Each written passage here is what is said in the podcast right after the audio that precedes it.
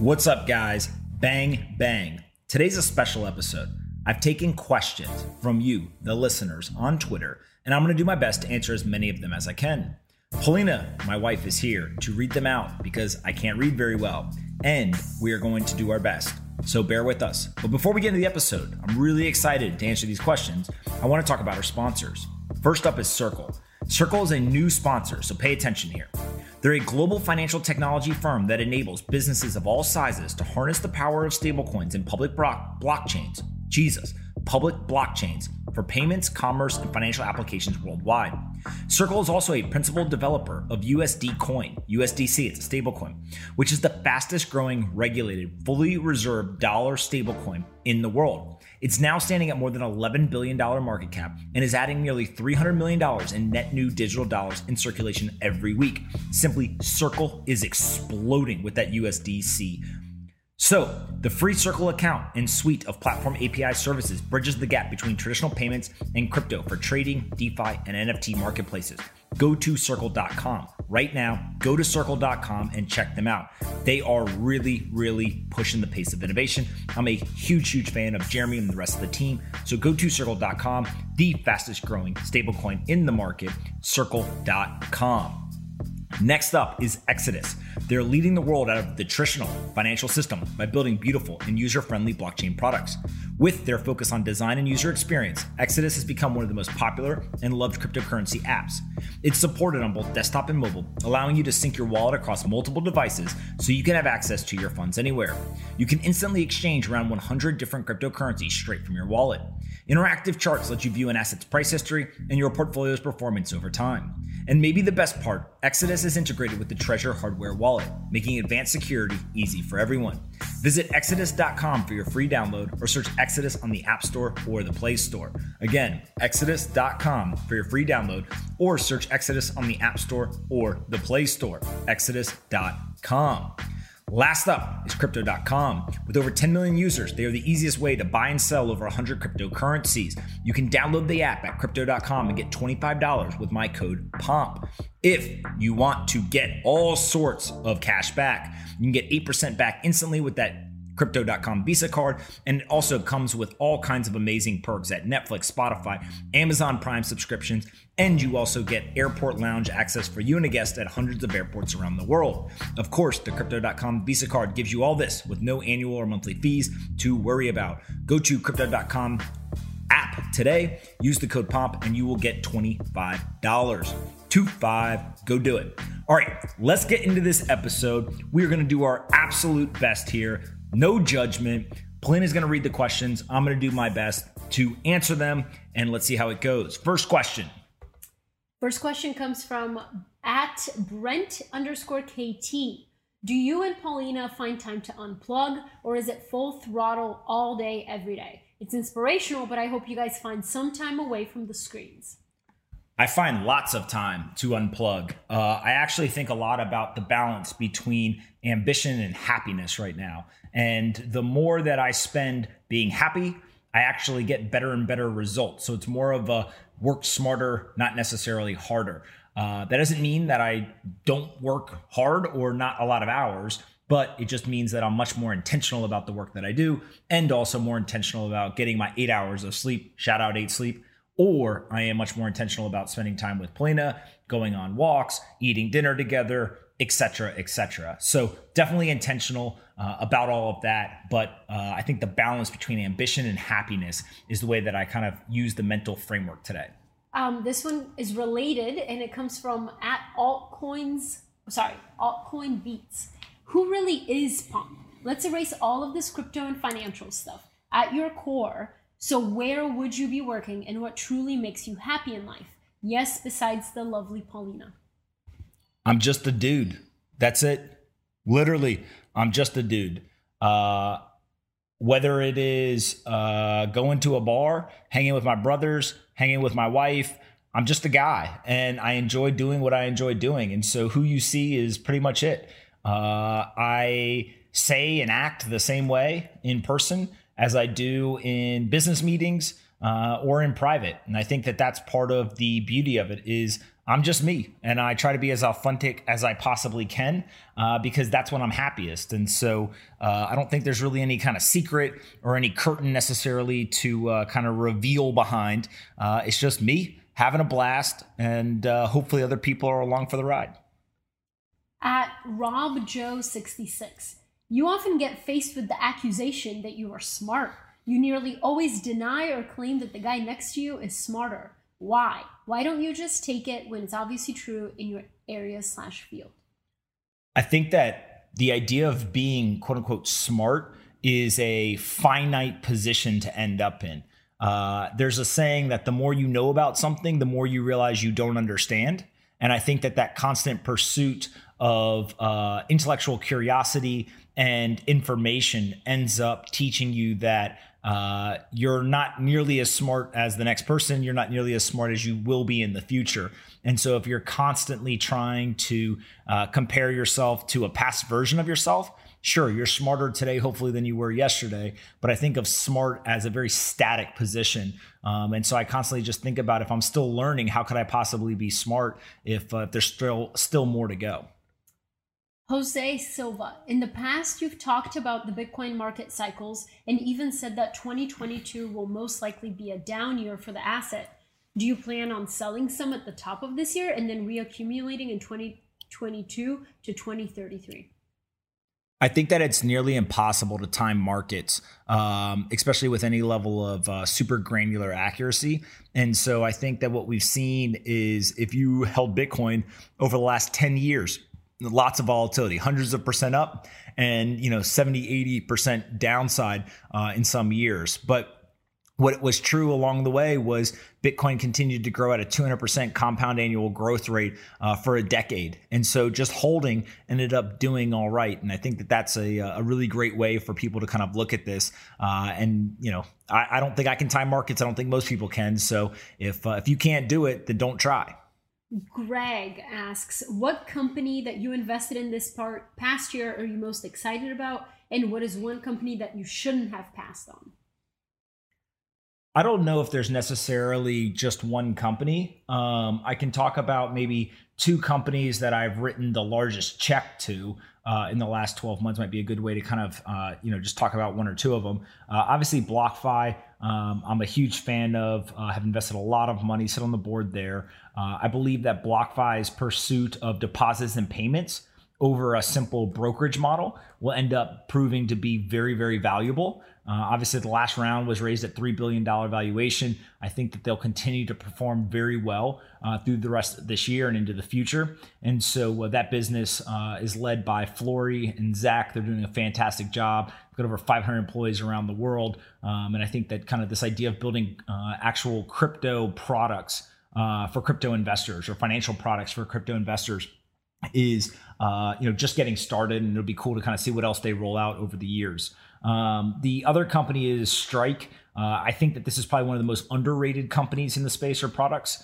Uh, strike allows you to send any currency across the lightning network um, and have it instantaneously settled uh, for free. And so jack mallers is by far uh, in my opinion one of the smartest uh, people in the Bitcoin space. He continues to be incredibly principled in his view of the company and product he wants to build and his outlook on Bitcoin. Uh, so, just super excited to kind of continue to invest in Jack and his vision of the future. Um, so, those two companies I think are pretty simple uh, to kind of point out just because they were the two largest checks that I wrote recently. Um, and then when it comes to a company that I should have passed on, uh, or I should not have passed on, I'll go way, way back. Uh, I had a chance um, to write a very small check in DoorDash uh, when I was working at Facebook. A friend of mine, uh, angel investor, invested in the seed round. Uh, I met who was, I believe, he was the head of growth at the time, um, and they were kind of closing up around. I had no clue what angel investing was. I had no interest in doing that. Uh, really dumb on my part. Uh, ended up being a multi-billion dollar company. So uh, you kind of just want to go back in hindsight and get the ones that you knew would have worked. Uh, but again, you know, it, it, put me in a position that I am today, so you can't really regret it or, or worry too much about it. You just keep trucking. Alexander Lores. The COVID 19 pandemic disproportionately hurt small businesses while larger corporations adjusted, thrived, and took more market share. Bezos embraces Biden admin's higher corporate taxes. How will this affect small businesses and large corporations differently? I think that large corporations are very intelligent about ensuring that they show little to no profit uh, because of all of their R and D uh, and kind of their reinvestment into their own business. And so when you do that, uh, you end up paying you know near zero taxes. Uh, that's not uh, any sort of verdict on bad behavior by the corporations. They're simply operating within the rules. And actually, we should encourage people to pay nothing in taxes if what they're doing is they're taking any free cash flow and they're reinvesting it into uh, kind of progress, innovation, uh, entrepreneurial type activities, um, and making their business better, employing more people, etc. So it's a weird thing because I think a lot of people uh, like to yell and scream about the fact that large corporations aren't paying taxes. But what that means is that they're reinvesting anything that would have been profit profits, which actually ends up making it a bigger and bigger company over time, which means that it can employ more people, it can make more progress, serve more customers, all that.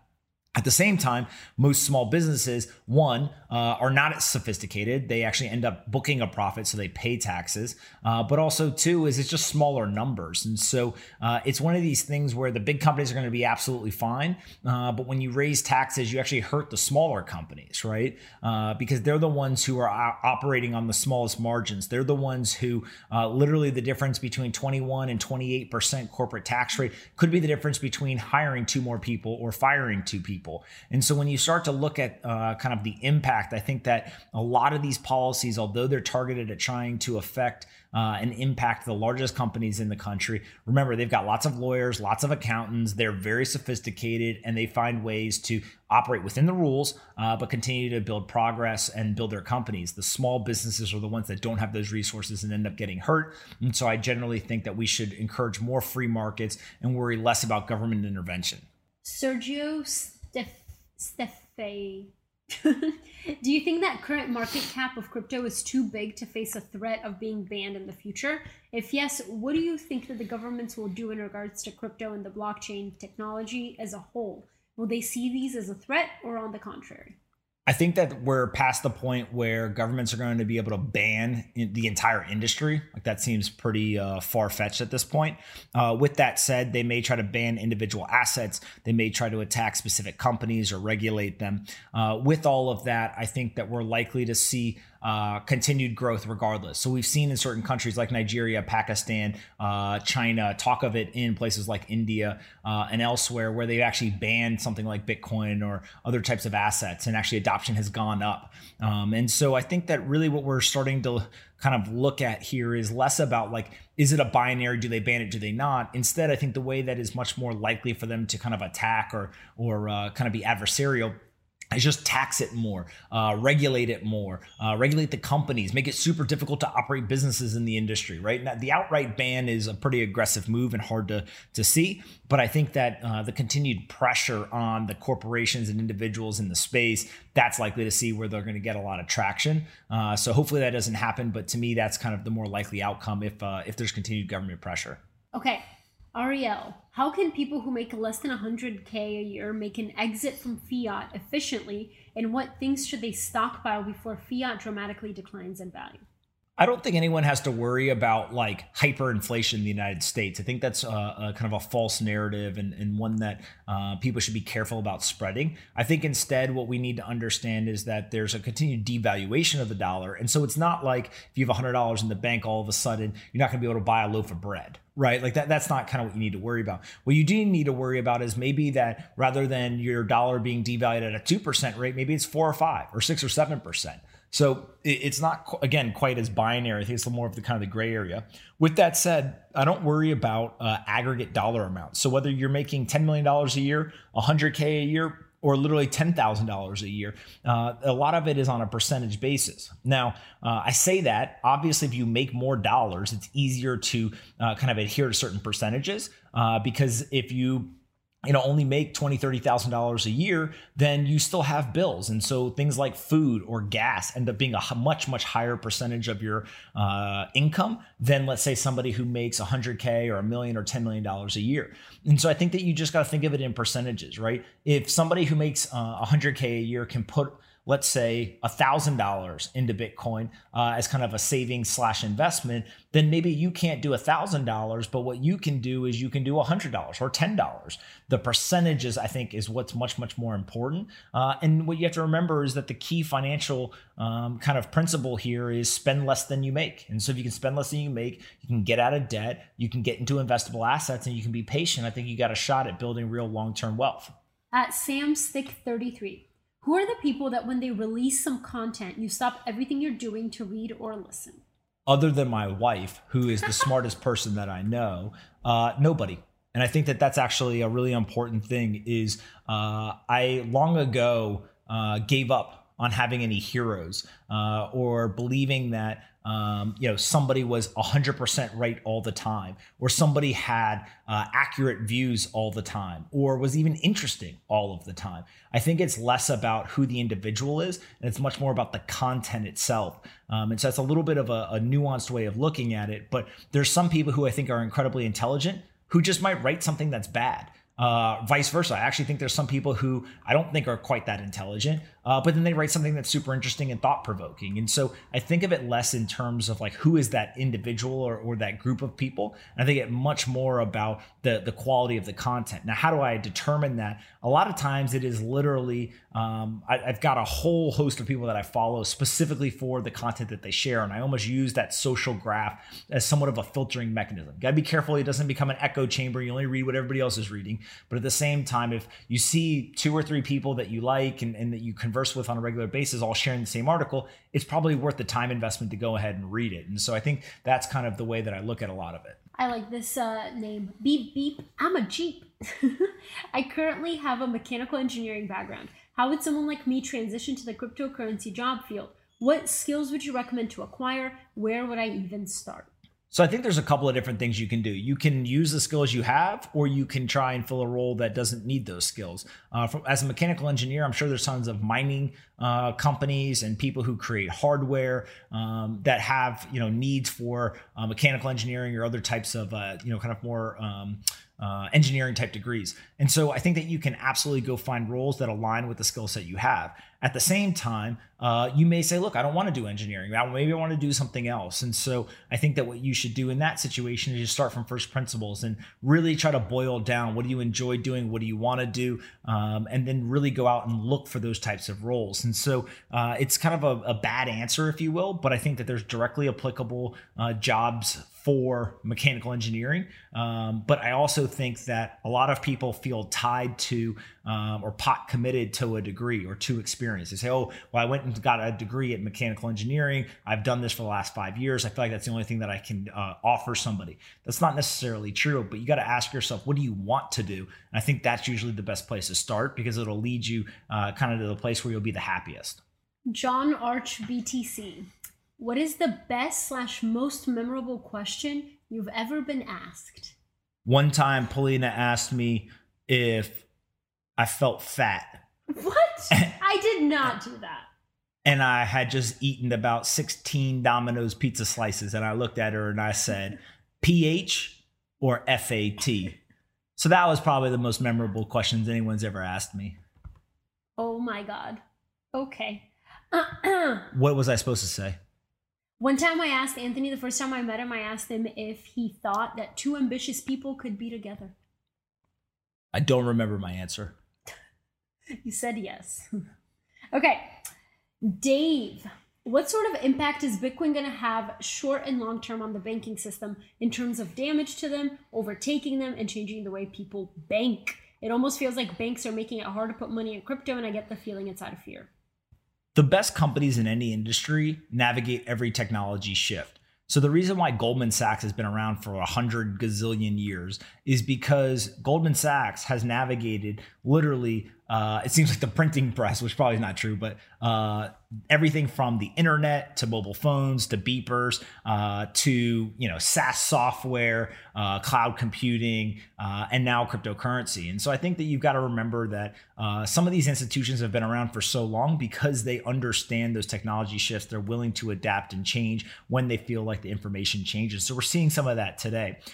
there's plenty of other large institutions or incumbents who are absolutely screwed. They're completely antiquated and archaic and they're thinking and they are going to get smacked. Literally could go bankrupt or have to be bought in terms of uh, protecting that shareholder equity. And so it's hard to predict kind of who's going to end up where uh, but i think that you can use history as a guide. If you've seen a firm kind of over and over and over again navigate those technology shifts uh, and be able to kind of incorporate new technology into their business and not only survive but actually thrive over many decades they probably have the DNA and the and the higher probability of being successful. Doesn't guarantee success, but at least it gives them a shot. Ben Wehrman, you frequently voice your conviction that BlockFi will become one of the most important companies in the world. As a new user and instant fan of the platform, this gets me hyped. But could you elaborate on how you see the future unfolding for them as adoption explodes? Yeah, so the reason why I say that they're going to be one of the most important companies uh, really just stems from they're going after payments and deposits. Uh, that to me is the most scalable model when building a financial institution. Uh, and so compared to the brokerage businesses, which are the crypto exchanges, I think BlockFi is in a be- much better position uh, from a scalability and a profitability standpoint. Uh, I could be wrong. We'll see, but that's my personal opinion. Uh, with that said, I think that BlockFi and also the other infrastructure companies all benefit when adoption goes up up, right? When you look at, let's say, Bitcoin going from 10K kind of at Q4 last year to the now $60,000, tons of new users came into the market. And also, the existing users started to use the products more often. And so, just like Coinbase came out and showed these magnificent growth numbers, going from 1.3 billion in revenue in Q or uh, in uh, 2020 to 1.8 billion in revenue just in Q1, you're seeing that across the board. Kraken, BlockFi, all these companies, just metrics are up and to the right. And the reason is because the tailwind of price movement and new user adoption ends up driving revenue, profitability, etc. And so I tend to think that it's less a BlockFi story around adoption and it's more so just the overall industry. But because of BlockFi's specific business strategy, I think that they will have an outsized benefit accrue to them um, going after that deposits and payments rather than solely going after brokerage. Nick Clement. There is a greater than 0% chance that Bitcoin could go to zero and become worthless. If this would happen, what do you think would be the cause? I think the most likely thing is a self-induced uh, error, meaning that during the development process, somebody introduces an error. I think it's highly, highly, highly unlikely, um, and that's why there's such a methodical, intentional development process. But to me, that would be the most likely scenario.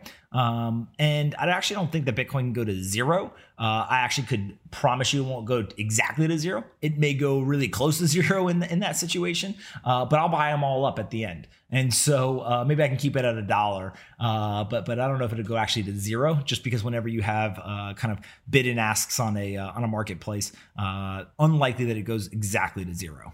All right, this is a good question to end on.